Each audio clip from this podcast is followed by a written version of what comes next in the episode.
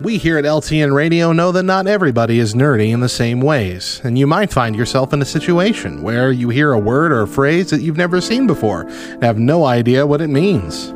Well, have no fear. I'm here to help.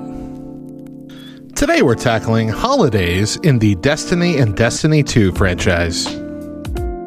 These video games have built up quite a significant community, and within that community, they have celebrations year round.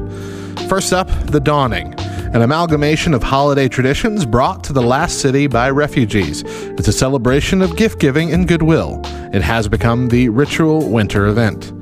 The Festival of the Lost, a limited time event from Destiny 1 where the people of the tower and the city gather to celebrate the lives of the loved ones they've lost. It's now their ritual fall event.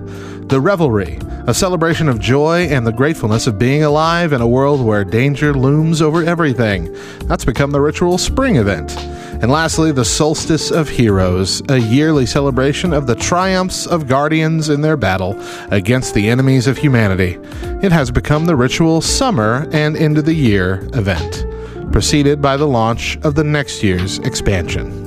And of course, it's almost time for the dawning, so, Destiny Heroes, make sure you're spreading goodwill. Otherwise, you might get a nade in your stocking. Hope this helps. Come back next week for another nerdy definition.